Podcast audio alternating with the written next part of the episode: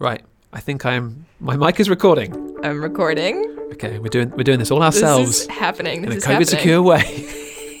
hey, Maren, Yeah, we are back for a second season. How exciting is this? Season two. All our dreams have come true. Yes. If you were with us for the first season, welcome back. If you're new here, hello. Hi. This is Surprisingly Brilliant, a science history podcast from Seeker.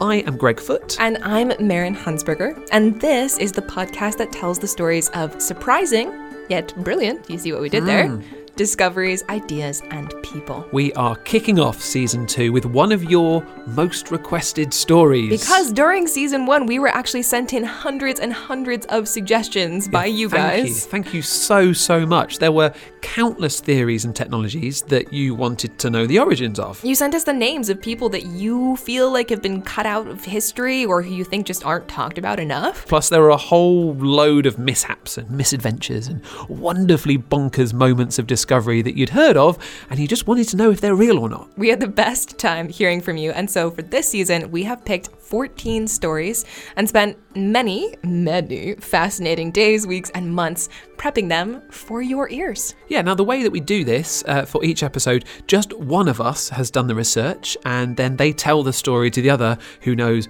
nothing about it. And for this episode, that's me. I'm the one who knows nothing. so uh, I get to start by telling you all about one of the most requested discoveries and one of the most requested people. It's all about the often called Instruction Manual for Life. DNA, uh, which stands for, Maren? oh, deoxyribonucleic acid, Greg. Nice. Ding ding, 10 points. Uh, yeah, the strings that our tapestry of life is woven from. Um, so, next question, Smarty Pants. Uh, who first read the instruction manual? Who unwound that string and figured out its structure? I'm loving this poetic metaphor. Okay, so of course we have Watson and Crick, but also Rosalind Franklin. Hmm, spot on. So, yes, today we will indeed be telling the story of Rosalind Franklin. Yes. Now, producer Katie and I have spent a long time reading many books and papers and chatting to lots of experts to piece together a very detailed account of what actually went down between Rosalind Franklin, Francis Crick, and James Watson, and a few other key characters as well. Now, I am, of course, going to tell you as much of that detail as I possibly can in one episode, but there's a lot more to Rosalind Franklin's story. And as I hope I will persuade you, the other, far less told story is the one we should all be telling. I am so intrigued, and I'm so ready to set the record straight in this episode. In fact, this, this is a really important episode, I feel. Um, please do listen right to the end to find out why.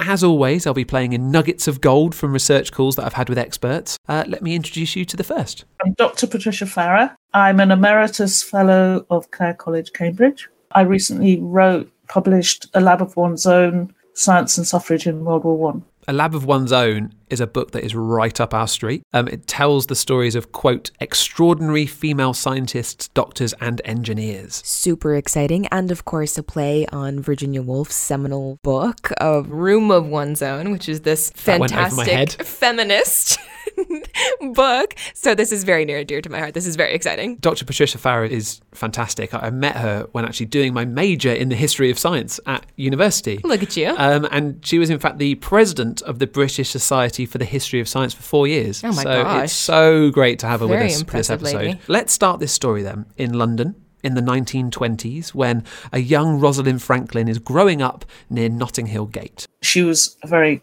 clever girl. She went to St. Paul's Girls' School, so she got a very, very good education. All the people that were there at the time remembered her as being very, very clever, particularly at maths. Uh, she had extremely high standards. She was very demanding on herself. wow. Yeah, that makes for a, a good scientist to some extent. And to get more of a sense of her growing personality, I read that one day she gets a B plus on one of her essays and she calls a teacher an old pig. Oh, yikes. She always came first in maths.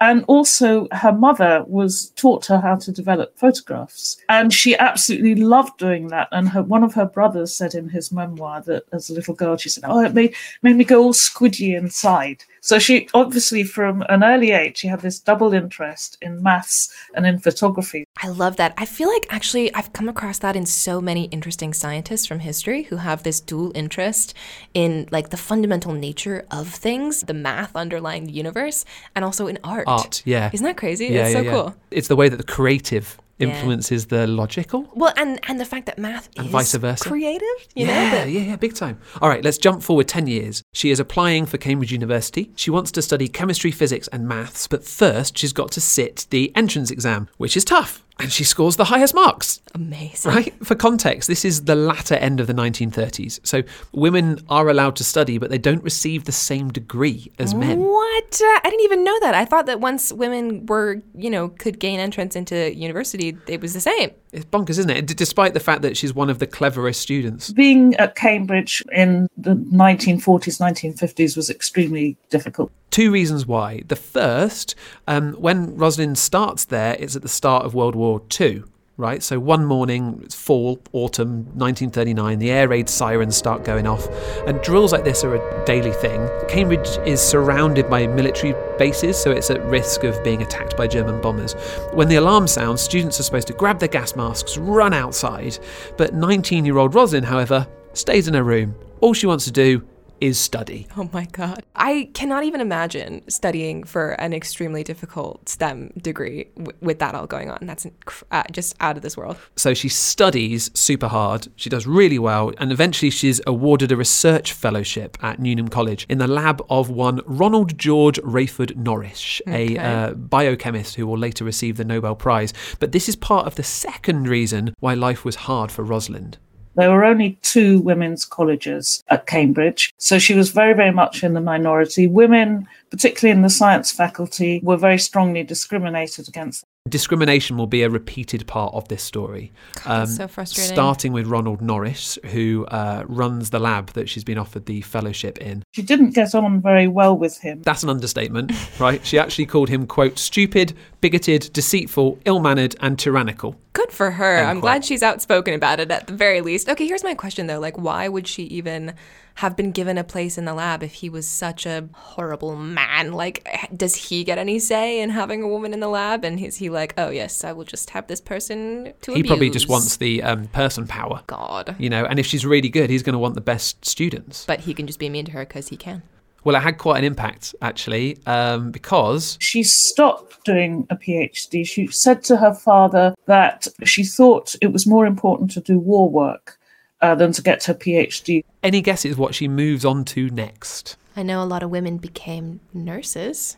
No, not nurses. Okay. I would um, be so impressed if you got, like, this would have to be a guess. Uh, uh, some kind of x ray operator? Okay, well, that's clever. kind of. So she gets a PhD in coal. I'm sorry, coal? Yes. As in, like, the a lump of coal. Yep. Yep. Uh, so, yeah, Rosalind Franklin moves to London uh, and she works for the British Coal Utilisation Research Association, studying the structure of coal. Wait, that's amazing. And what are they doing that for? Right, here we go. So she's she's living in a cellar apartment near the Thames. Uh, she's with her cousin Irene, uh, another friend, and two cats. Oh my gosh. Crowded apartment. And she did research into graphite and coal, which is now seen as pioneering. And I think it's quite interesting that uh, some of the research she was doing into graphite was very important for developing gas masks. And now, with in retrospect, now that we're in this pandemic, you can think of gas masks as being the PPE of World War II. Okay, so we're talking about like filtration devices. Yes and no. So she's working on the uh, porosity of coal, so its internal structure, essentially, right? And gas masks contain activated charcoal filters to absorb toxins. So, yeah, her work indirectly helps improve them. Amazing. Um, but she's more interested in the coal itself. And she figures out that when coal burns, the carbon that's produced forms one of two types, and that one of those is much preferred for things like smelting steels. Mm, so like base, like almost material science. Yeah, material here. science. Yeah, on coal. Yeah. When the war ends in 1945, she gets a job in Paris with a man called Jacques Mering. That was where she really learnt the fine technical skill of becoming an X ray crystallographer. Aha! So I was on the right track. Yeah. And honestly, when you think about it, like uncovering the internal, I don't know, molecular or like chemical structure of an element is laying the groundwork, laying the foundation for uncovering these tiny structures that we're mm-hmm, thinking mm-hmm. about. So Jack Mering has been doing a lot of X-ray crystallography to study various substances, and she learned loads of stuff from him. And yeah, X-ray crystallography is going to be a big, big part of this story. So let me bring in my second expert. My name is Stephen Curry, and I'm a professor of structural biology at Imperial College London. I've spent uh, many a year of my career um, applying X ray crystallography to lots of interesting biological molecules. Stephen told me that when you use normal visible light to look at objects through a microscope, there's a limit to the size of the objects that you can look at or make images of. And to see something smaller, you need to use smaller waves. X rays. Okay, this is making sense. So you can image something with non visible light to reveal smaller structures that we can't see with our eyeballs with visible light. Spot on.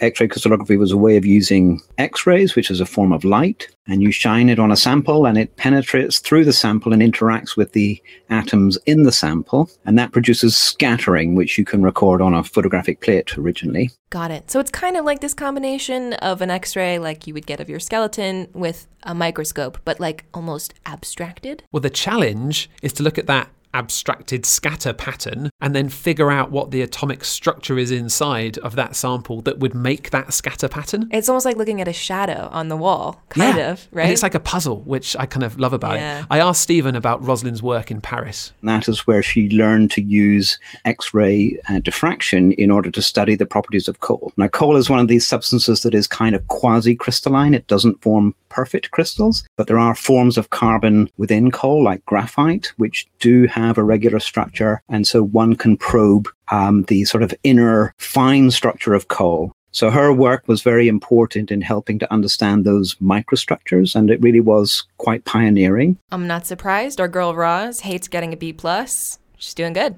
Didn't know any of this though about her No, earlier I, work on I, coal. you- I have no idea. Yeah, you don't. yeah. You don't think Rosalind Franklin and think coal? That's so for sure. She built quite a reputation for that work on coal. What about her reputation as a person, though? Uh, I'm not sure how much you know of or have heard of Rosalind Franklin's personality. Almost none. I don't know anything about her as a person. I'd heard that she was a hard character. Oh, yeah. Right? And we'll get to see why we have that picture of her later. Um, but Patricia was keen to put the record straight. She had loads of friends. She loved going walking and hiking and cycling. She was very popular. She did lots of sewing. She loved inviting people around to dinner. She was known as a very good cook. So she was a very friendly, outgoing sort of person. And other colleagues who worked with her later found her a marvelous person to work with and also a marvelous person to work for. She sounds great. Remember that for later. Okay. And she was very happy in Paris. She was there for about three years and she didn't experience discrimination. She was treated equally. She learnt a lot. Interesting. I'm surprised, but I'll. I take. All right. Clearly, a better scenario than the one that she'd left Right. in Cambridge. Well, yeah. You kind of couldn't get much worse. So, in 1950, she gets offered a research grant to return to the UK and to bring her X ray crystallography skills to the Biophysics Department of King's College London. And there's a letter that survives to one of her brothers, Colin, saying, I've decided to come back to England, but I think already that this was a terrible mistake. I think I should have stayed in Paris. And then she came back and she went to King's College in London and she was absolutely miserable. I think I should have stayed in Paris. Every person's sentiment ever. Whatever you've done, you should probably should have stayed Just in stay in Paris. Paris. Yeah, we've all felt that when we've gone to Paris. but the pastries, Yeah, I mean, so you good. can't leave that. Anyway, sidetracked by food, story of my life. This is where Rosalind Franklin enters the DNA story, uh, soon meeting James Watson and Francis Crick. But all of that is to come after the break. I'm off to get a tato pom. Oh, it's time. Welcome back to Surprisingly Brilliant. Rosalind Franklin is soon to join the team at King's College London and begin her work on the structure of DNA. But before she arrives, let me tell you what's been happening at King's in the months before. So, here are the cast of characters for this part of the story. The biophysics department is headed up by Professor John Randall. Uh, you've got DNA researcher Maurice Wilkins uh, and graduate student Ray Gosling, uh, who I kept reading as Ryan Gosling. That would be so tempting. I know. you can't read it any other way. So, uh, Maurice and Ray have built a rig to take X ray scatter images of DNA from the sperm of cuttlefish. okay. oddly specific. You can make X rays by having a high voltage source which accelerates electrons into a copper target, and X rays come off the copper. And you make those go through a fine tube, which gives you a fine beam of X rays. And then you have your sample just at the very end of that tube. And in this case, they used a bent paper clip and they would just wrap strands of DNA around the end of the paper clip. And so you had a little string of DNA that the beam passed through. And then a few centimeters away was a piece of X ray film that would capture the exposure. And the whole of the apparatus was enclosed, I think, sometimes in a box. Maurice and Ray knew that they had to keep the DNA sample wet, damp. So uh, when their rig sprung a leak one day, uh, they had to come up with a quick fix. Oh no. which involved using a condom in order to provide a watertight environment uh, to control the, the, the humidity so that the sample didn't uh, did not dry out. Love that image of the day in the lab when you're like, oh my god, I, the water is leaking. What do I have on hand? Not duct tape. A condom. Uh, and a bit of plasticine. Yeah. Just, I'll do it. Pull that over, You plug that in, job problem solving, innovative thinking, Greg. Cutting edge DNA imagery. also, it's pretty funny that the sample is in fact sperm. I didn't even think about that. Yes. It worked though, and uh, Ray Gosling took a photo of the DNA. I've got it here. Here you go, have a look. oh wow. What do you see? It's beautiful. I mean, I wouldn't say I could tell that it's DNA. It's like a ring of blurry dots, is what it looks like to me. Like concentric rings of blurry dots, kind of. Right, well, let's ask the expert to explain. The diffraction pattern that you get is actually rich in detail. So you see there are nearly a hundred different spots on the diffraction pattern. So it's a huge amount of information. And if you've been trained in crystallography, that's what you love to see. All right, so a lot of data. A novice such as myself, I have no idea how to interpret this. So, so what is this telling us? This pattern matches what people had seen from various uh, protein crystals that they'd also done X ray crystallography on. So they concluded that the DNA structure that they'd produced this, uh, this pattern from was crystalline, right? It had, a, it had a neat, ordered structure. But now they just got to figure out what that structure actually is. Ah, so this is telling us, okay, there is a house, and now we need to figure out what the house looks like. and it's like. a neat house. It's a very neat It's house. a very neat, Straight structured, ordered house. Yeah, yeah, yeah. But like, what's it made of? Is it brick? Is it wood? And this is when Rosalind Franklin joins them uh, on January the 5th, 1951. She's 30. Maurice Wilkins isn't there. He's on holiday. He's hiking in the Welsh mountains with his girlfriend. When he returns, he discovers that Rosalind has taken over the DNA diffraction work and taken over the guidance of Ray Gosling's thesis. Well done.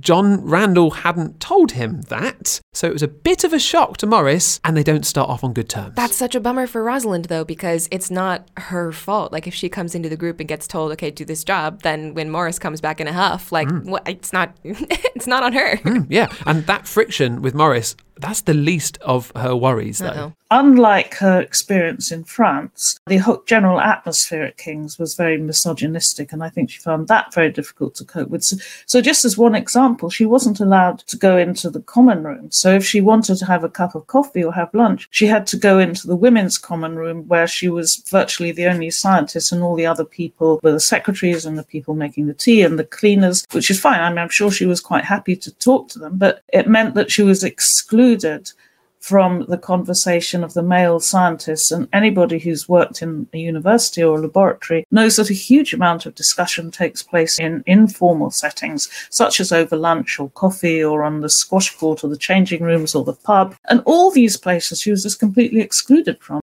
Absolutely. That's so essential in terms of casual conversation with your colleagues where people are still It's working key. on stuff. Oh my gosh, that's so unfair. A few months later, uh, we're in May 1951. We're going to move the story to Naples, to a conference that's being attended by someone else whose name you will recognise. It's about time we met him in this story James Watson, or Jim. Now, by all accounts, Jim was a child prodigy. He appeared on a television show called Quiz Kids. Uh, and at the age of 10, he had an encyclopedic knowledge of ornithology. It's actually Jim who later writes and publishes The Double Helix, a personal account of the discovery of the structure of DNA, which is a book, as I'll get to later, that was very popular and one that cast Rosalind in a particular light. Here's Dr. Patricia Fara on James Watson. I once met somebody, a woman who knew him, And she said that he had a terrible reputation at college. And basically, he sort of moved down the corridor in the female dorm, moving from one woman to another. And she had a brief affair with him. And then after all that bit, she was dropped and he moved on to the next one. So he had a very bad reputation amongst women while he was at university. It was quite clear from his book. I mean, it's how he describes himself as a very, very ambitious, pushy young man. Ugh. He describes himself that way? Come on, man. Ugh. Hmm. Eesh. May 1951, Naples. Maurice Wilkins shows that photo of the crystalline DNA. Jim Watson was sitting in the audience, and it was one of the things that made Jim Watson sit up and take notice that actually they were maybe within touching distance of being able to solve the structure of DNA. So he got very excited about that. As he says, he's a very ambitious person. I'm sure he can smell uh, a good Opportunity. a good discovery on the horizon. Sure. Let's bring Francis Crick into this story then. Now, Let's. that happens a couple of months later at another conference, one in Cambridge, that Maurice and Rosalind travel up to. It's July 1951 now. I read Francis described as tall, fair, and very English. Very English. he has the look, the English look. and apparently a very explosive laugh that can pinpoint his location in any building. Oh, I love people like that. I really do. I you love know that. exactly where they are in a crowd. That's great. Interestingly, Francis Crick had already met Maurice Wilkins uh, a few years earlier in the spring of 1947. Francis had come to King's about a job, but John Randall, the head of the department, said that Francis was, quote, too boisterous and talked too much. Too, oh, he's too social. He's too, too outgoing. So Francis ended up going to the Cavendish Laboratory in Cambridge. That's the other location alongside King's College London that's key for this story. Okay. Uh, but I mention this backstory as Maurice and Francis's friendship grew after their meeting uh, a few years earlier, and that's going to grow through the story. At this 1951 Cambridge meeting, Maurice again presents that crystalline DNA photo, and like it had for Jim, it also inspires Francis to try to figure out its structure. Okay, so everybody's on the hunt. So Rosalind and Ray finally start photographing fibers of DNA and they get the same pattern produced that Maurice and Ray had got before. Okay, so they're replicating it. And at this point, they do know that it's DNA. And Yeah, it's yeah. called DNA because we know that this is like genetic material, but we just don't know what its structure is. Exactly. Okay. What they do realize though is that when DNA fibers are made wetter, they get a different image. Here's Professor Stephen Curry to tell us more.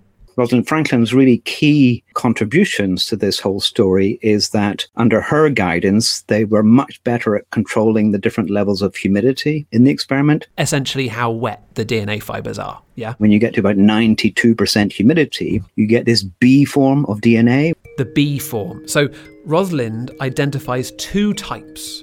The slightly drier A form, which Ray first photographs a few years back. You've seen that one with the regular dots, you know, in that kind of crystalline shape they deduced. Um, but if you make the sample wetter, you get a B form. And the X ray scatter pattern photo for that looks different. Ooh. I'm not going to show you what this photo looks like just yet because they're a bit blurry and there's a special one I want to show you in the future, which Okay. you might have figured out. So, Maurice Wilkins, he sees this photo of this B form, right? The, the moist version. yes. Uh, and, and Maurice heads up to spend a weekend in Cambridge with the Cricks because he's good mates with Francis, yeah? And he also meets Jim Watson, who has recently joined Francis Crick at the Cavendish Lab in Cambridge.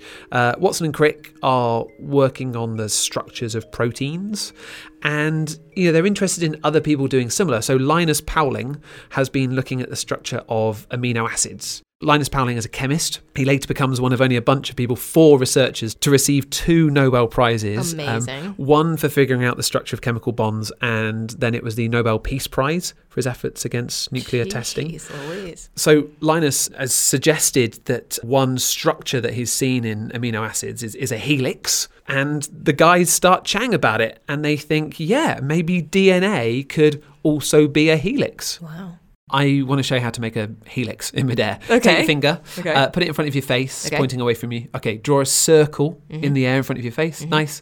Now push your finger away from, like, extend your arm, push your finger Like away from your head? Okay. while still doing the circle.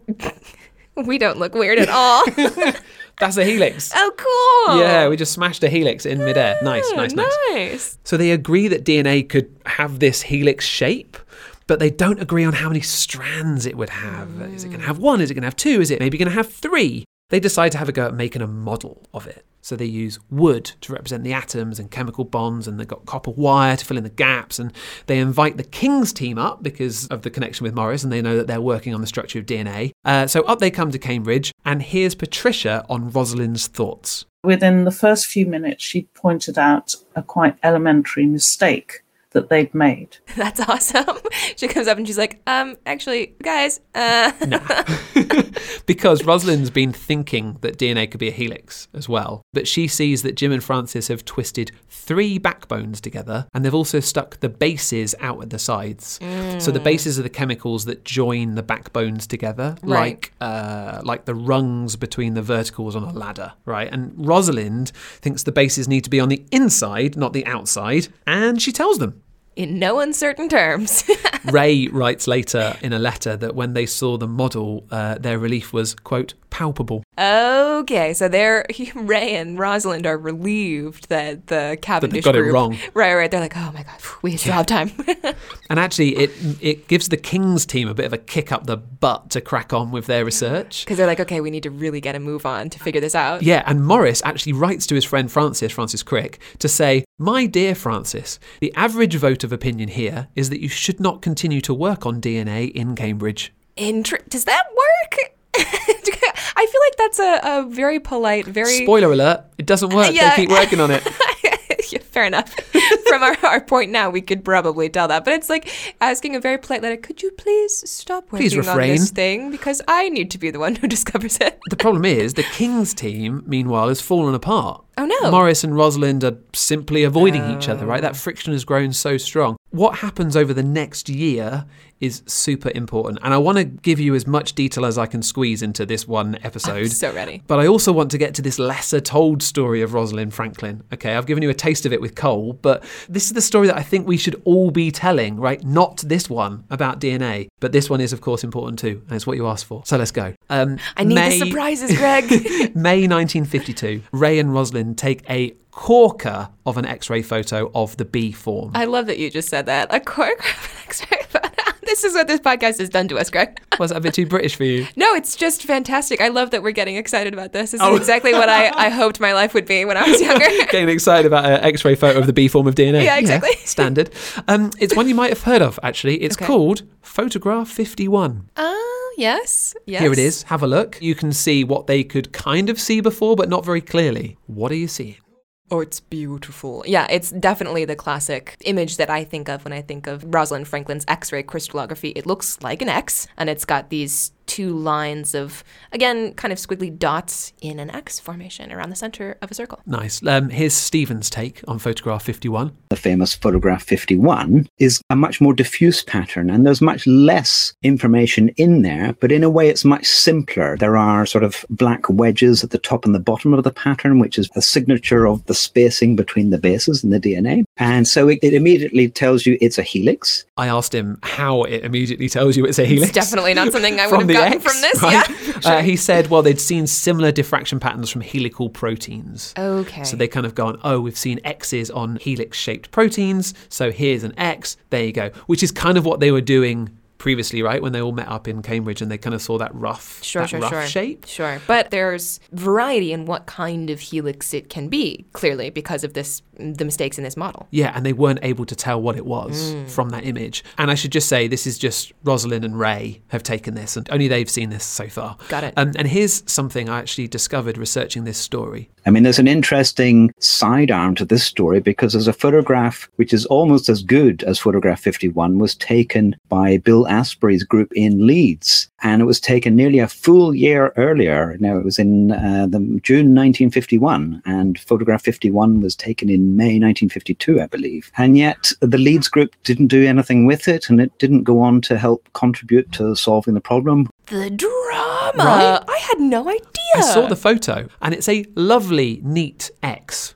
just like photograph 51, but no one acted on it. Oh man! And looking back now, uh, we, we know I can't believe it. I can't believe they missed out on that. Wow. Yeah, we will soon see how important photograph 51 is. Anyway, the key thing here is that James Watson got to see photograph 51. Now, it's not exactly clear how or where he saw it, but it looks like it happened in early February 1953, the month really where this whole DNA story reaches its climax. Exciting. Here's Patricia's take on the story.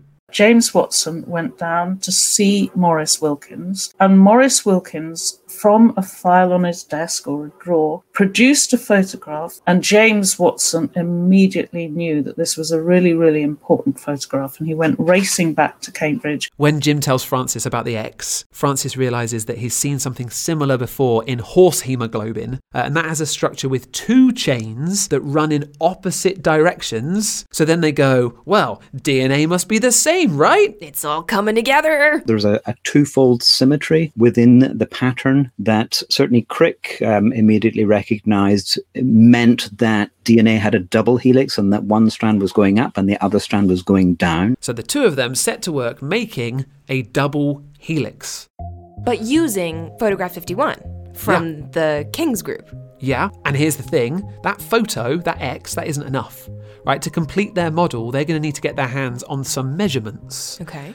And who has that data? Rosalind Franklin and Ray Gosling in the King's group. Now, Jim later wrote in the double helix, he said, quote, Rosie, of course, did not directly give us the data. No, they got it from another scientist who had got hold of a copy of Rosalind's progress report, uh, which included her calculations. No, that is so underhanded and so sneaky, and I hate that he calls her Rosie. that pisses me off. More on that soon. I don't think Rosalind Franklin ever realised that that had happened. So, armed with that data and some other recent research on how bases bond together, Ill begotten data. they complete their model. Here it is. Have a look at this picture. This is the one that is in every biology textbook ever in the history of ever. This is them, black and white, standing, looking geeky, if I may say so, in front of a really, really cool metal model of what we now know as the double helical structure. Look, when you look closely at that model, um, it's amazing actually. They've actually kind of written numbers, which I assume are the angles uh, on the metals there for the different chemicals, and they've kind of, you know, they've put all those different pieces of information together. So, Jim and Francis, Watson and Crick, as we often call them, they invite Maurice up to see the DNA model. But just Maurice, Hmm, his reaction? Pissed. He is not happy. I can imagine. The next day, Maurice tells his colleagues back in King's about the model. Ray is, quote, quite upset about being scooped. Yeah, you would be. This is their data. I actually didn't know this part of the story that they just literally stole data and decided to just have it. So that's Ray. John is, quote, furious as a scalded cat.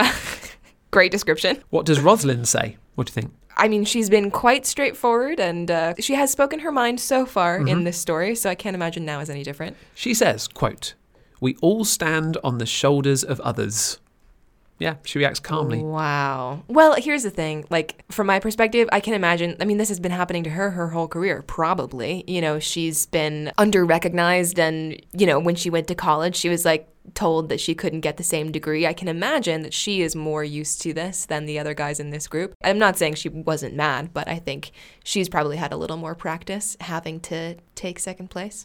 I'm going to explore this a little bit further because I think it's quite interesting. But back to the kind of timeline. A few weeks later, it's April 1953, and Rosalind goes up to Cambridge to inspect their model. And she agrees that the double helix must be right. Because as you'll see very soon, they weren't necessarily sure if they were right. But ever, anyway, 25th of April 1953, big day. Three key papers on DNA are published in Nature, right? One is by Maurice Wilkins and two colleagues, Alex Stokes and Herbert Wilson, on the now correct molecular structure of DNA. The second is by Rosalind Franklin and Ray Gosling on the influence of water content on the structure of DNA fibers. Those Okay, A so and B, making- depending on the Making that moist humidity. version. Yeah. And the third paper is by Jim Watson and Francis Crick, titled Molecular Structure of Nucleic Acids A Structure for Deoxyribose Nucleic Acid. Exciting. Now, the Crick and Watson paper is barely 900 words long. Whoa. And it's accompanied by a figure of the double helix drawn by Francis's wife. And it starts off modestly, saying, quote, We wish to suggest a structure for the DNA. This structure has novel features which are of considerable biological interest. That's uh, quite an understatement. and also very polite. Classic language in those days, wasn't it? yeah. Um, the thing to note here, though, is that Jim and Francis never took any X ray photographs, right? As I said, they weren't working on actual DNA. And there's no x ray photograph in that initial publication? Mm-hmm. Wow. They saw that X photo, and yes, there was a similar photo that had been, you know, around a year before it, and they acquired Rosalind's data to get the angles, etc. So, did they give anybody else any credit in that paper? In the last lines of the paper, they do give their acknowledgements to Kings, and they say, quote, We have also been stimulated by a knowledge of the general nature of the unpublished experimental results and ideas of Dr. MHF Wilkins, Dr. R.E. Franklin, and their co-workers at King's College London. So there is there is that brief mention. Yeah, fair enough. But I just don't feel like that's good enough. Like, they didn't do most of the work. And a great question is how close was Rosalind Franklin to figuring out the structure of DNA? Mhm. Most people think that in another couple of months' time, she would have come up with the answer. It was just that she was working in a different sort of way. Franklin was a very thorough and precise scientist and liked to use lots of data and then really dig into the data and work at it. I think they beat her to it because what they were looking for was an instant solution and they took all the shortcuts that they possibly could. Actually, when they published the paper, they weren't sure and they wanted to be there first and they were willing to take a gamble on it. She was behaving how scientists should and they were just behaving like, you know, schoolboys who wanted to get the gold star and be there first. That is such a good way to put it. That's exactly what I was thinking is that Rosalind was doing literally what scientists have to do to be good scientists. And then these guys are here like, yeah, I don't know, slap a sketch on it. This is probably what it looks like. and that explains, you know, why she went up there and she was like, "Yeah, they got it right." Because she knew. So Watson and Crick's paper gets a lot of interest uh, within the scientific community, but also in the public press. Jim even appears alongside film stars and famous singers in Vogue, Really milking it for all it's worth. which I think encourages him to write The Double Helix, to tell his, quote, uncompromisingly honest account, end quote. Sure it is. The book was super popular, but it turns out it had a lasting impact on not just the way that he presented the process of science, but also on how Rosalind Franklin is remembered. And that's really what I want to come back to at the end of the podcast. And that's pretty much the story done. Right? I mean, yes, of course, we need to mention the Nobel Prize, but that was the story that many of you listening asked us to tell. However, as I said at the start, it's not actually the Rosalind Franklin story we should be telling. That comes from the next chapter of her life, a chapter rarely talked about, and that's coming up after the break.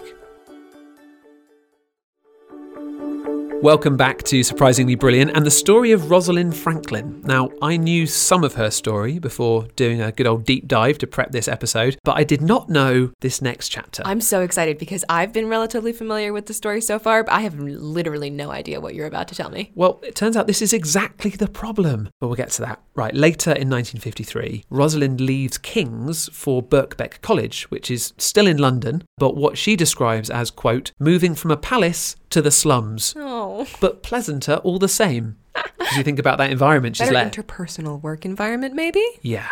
Now she turns those amazing X ray crystallography skills of hers onto something else a virus that's destroying field after field of tobacco crops. No way. It's called the tobacco mosaic virus because what it does is it leaves mottled patterns on the leaves. They go all green and yellow and black and blotchy. Here's something I found amazingly coincidental about all this, right? Earlier I mentioned those three papers on DNA that were published in Nature on the 25th of April 1953. Yeah. Okay. Well, there was also a paper on a virus that caused, quote, trashy leaf in tobacco plants, right? This very same TMV, tobacco mosaic virus, that Rosalind is now investigating. That's just eerie. That is one of those. There's more. Wait, There's no. more, what? right? This is bonkers. That same issue of Nature also had a paper on carbon and blast furnaces, which links back to Rosalind's earlier research. What? Uh, no. That's one of those ones that makes you believe in conspiracy theories. You're like, there's no way this is just a coincidence. Anyway, Birkbeck and TMV. So creepy.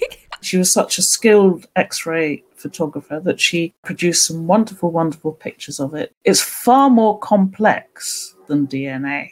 So she really enjoyed the work and she made a big model that at the time was criticized but's later been proved to be correct in every detail. Like the actual structure of the virus mm-hmm. itself. That's amazing. And X ray crystallography for viruses is really hard.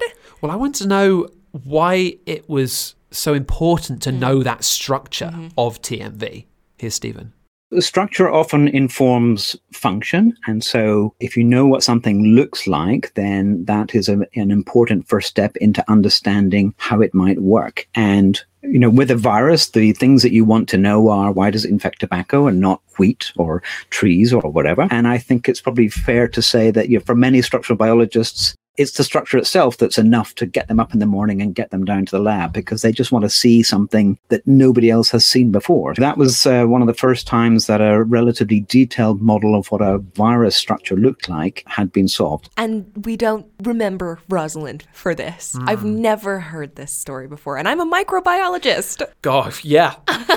What? She publishes 17 papers, mainly on the structure of TMV, including four in Nature. And at one point, she even corrects James Watson's interpretation of TMV's helical structure. Yes, Jim Watson had also worked on TMV. She looked at that, found he'd made several mistakes. She sorted those mistakes out. Good for her. I read that actually in this TMV period of her life, Rosalind, Jim, and Francis correspond. They exchange comments on each other's work on TMV, and that she isn't bitter about them getting the structure of DNA before her. When she's nailed the structure of TMV, she then moves on to study other plant viruses that attack potatoes, turnips, tomatoes, peas. I think a lot of people think like plant pathogens aren't that interesting, but they're so incredibly important economically. And you're, you're smiling at me. and of course, whenever you get on a microbiology trip, it's just a pleasure to watch. so exciting. and of course, like people eat food. So anyway, They- I just like do. to, That's a fact, give yeah. a little shout out to the plant pathogens out there. And then in 1957, now, uh, she begins studying the virus that causes polio.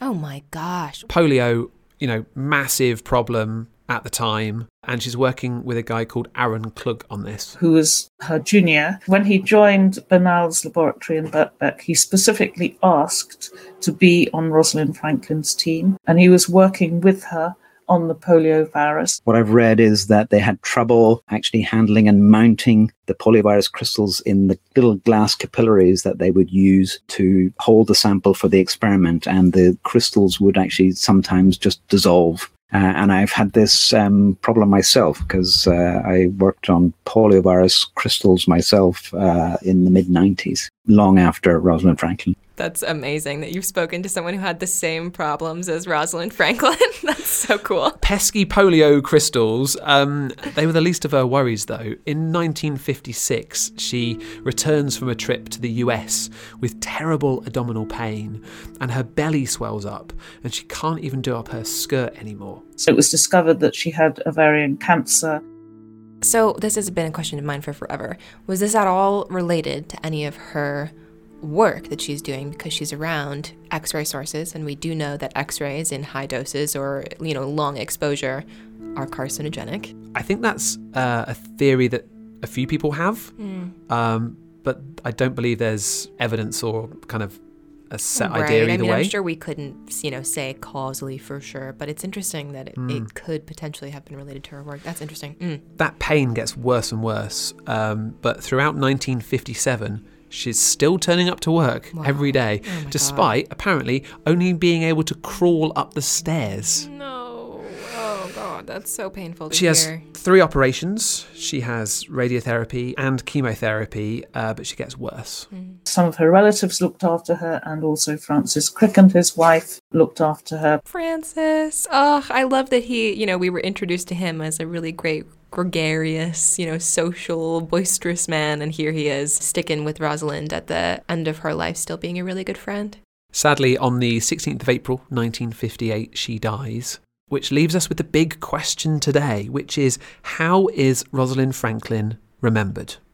I think there are two aspects to this. Firstly, how her work is formally recognized. Okay, I'm talking Nobel Prizes here. And secondly, how is she remembered as a person? What's the story that's told about her, and is that fair? Definitely. I mean, I'm feeling very frustrated that she's gotten relegated in the annals of history that I've consumed so far in my life to being the person who missed out on the Nobel Prize and didn't get to DNA as fast as Watson and Crick did. You know, that's how I remember her. That's how she's been taught to me in my education. So there was a reason I said Nobel Prizes earlier. Um, the super quick version of this is that uh, the 1962 Nobel Prize for Physiology or Medicine is awarded jointly to Francis Crick, James Watson, and Maurice Wilkins for. And I'm quoting from the Nobel Prize website here their discoveries concerning the molecular structure of nucleic acids and its significance for information transfer in living material. Many people say Rosalind Franklin missed out on this Nobel Prize. Okay, as, as you've said, that's that's the story you've heard. But sadly, she died, so she wasn't eligible for it. You can't give a prize posthumously. The only conditions under which you can do that if someone is awarded the prize but dies before they actually go to the prize ceremony. There's also a rule, I don't know when this rule came in, but only three people can win the Nobel Prize. So I imagine, I mean, in a way, putting Maurice Wilkins in was as a rather insulting way of recognizing her contribution. Perhaps they could have awarded it a bit earlier, especially when they knew that she was dying, which must have been common knowledge. I think perhaps they could have awarded it to her then. I think including Maurice Wilkins was actually a real insult.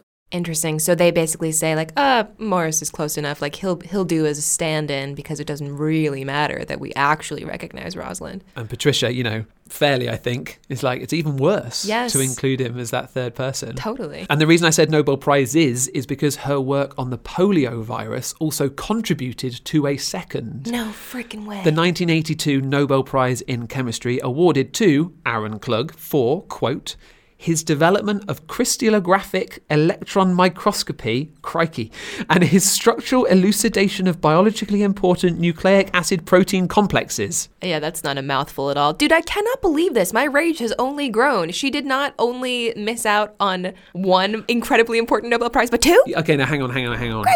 Here's Stephen. Some of the people that she worked with, like Aaron Klug and Don Caspar, went on and carried on the work and went on to make very um, important contributions to understanding virus assembly, virus architecture. And so, you know, her legacy is very much part of that. So that seems to me quite reasonable. And Aaron Klug has always, I believe, given her full acknowledgement. Francis Crick did, but James Watson did not. So it sounds like our experts consider that, you know, she started the work on polio and the structure of that virus. And then, you know, Aaron Klug and his colleagues took that on and then were awarded the Nobel Prize for it. And as we've said, like she can't win it posthumously, and they're giving her full credit. So this is much less of the same situation than she was in with the DNA Nobel Prize. Maybe if she was still alive at that point, she may have carried on working with him and then she might have been in the running for it. But yeah, that is the way of the Nobel Prizes. Finally, then, beyond the official accolades or lack of them, uh, what is the story that is told about her? Patricia really nails this one. Her image,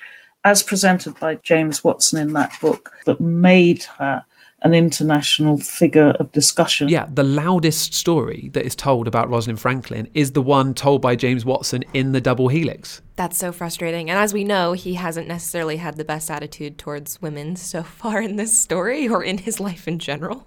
So, for one thing, he called her Rosie, which wasn't her name. He presented her as being very sort of brusque and ill mannerly. He didn't really present her as a very competent scientist. And I think he definitely fell into that school of thought. You can either be a normal woman or you can be a good scientist, but you can't possibly be both.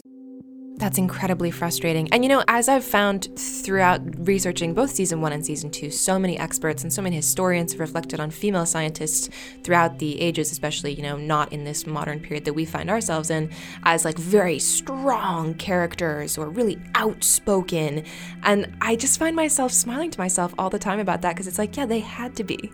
That's what you had to be able to stand up for yourself and you had to be loud. You had to to speak up for yourself in a situation where you were the only woman and you weren't going to get credit for what the work you were doing. But I think that the way that he painted her was inaccurate. Absolutely. Um, and the way that he told her in his story, in his version, is what stuck. You know, how she was ill natured and unapproachable. Even though we've heard that she loved hiking with friends and hosting dinner parties. How she lost the race to James Watson and Francis Crick uh, and had her photo and data, you know, used without her knowing. Although actually, it seems like she was, you know, she was quite calm about that. You know, and she didn't really necessarily consider that she was in a race. I'm mad about it. That's not fair. I can't believe that James Watson's account of events is what I've been taught. I mean, Rosalind Franklin is remembered because of Watson. I think that's sort of quite a reflection on how we remember women. Even if you tell a story of her being unfairly discriminated against, you're still telling the story of a victim. You're not telling a success story. And the story should be rewritten to show her very positive achievements. It seems to be now that we should be presenting far more positive role models of women. I think instead of remembering her as a woman who was victimized and denigrated and downtrodden, instead we should be celebrating her for her own positive virtues. Amazing. I love that sentiment. And that she went on to be incredibly successful and still innovate and still discover so many exciting things. I want to show you a photo of her tombstone in London's Willesden Jewish Cemetery. Uh, here it is. What does it say? In memory of Rosalind Elsie Franklin, dearly loved elder daughter of Ellis and Muriel Franklin, scientist, her research and discoveries on viruses remain of lasting benefit to mankind. And I never knew, Greg. I had no idea. I know, it's crazy, isn't it? Here's Patricia. We should be telling the story about how she did the foundational work in the study of viruses, which this year is proving so immensely important. But to make her a victim of a man is to undermine her whole scientific reputation. And I'm she would have absolutely loathed it. She wanted to be remembered as a scientist. Oh, I love that. So true. We have to reframe it, Yep. reconstruct the narrative.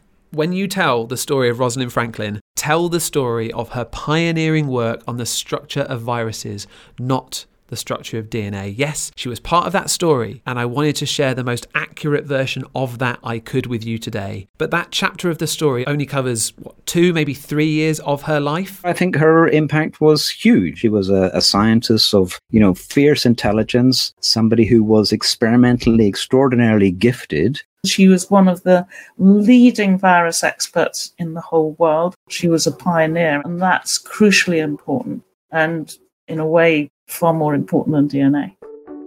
That is Rosalind Franklin's story, and that's the story we should be telling.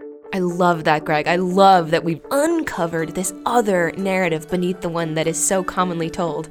And the fact that we get to sort of set the record straight with this podcast episode makes me so happy. Thank you so much for telling this story, Greg. A pleasure, absolute pleasure to research this and, and put it together.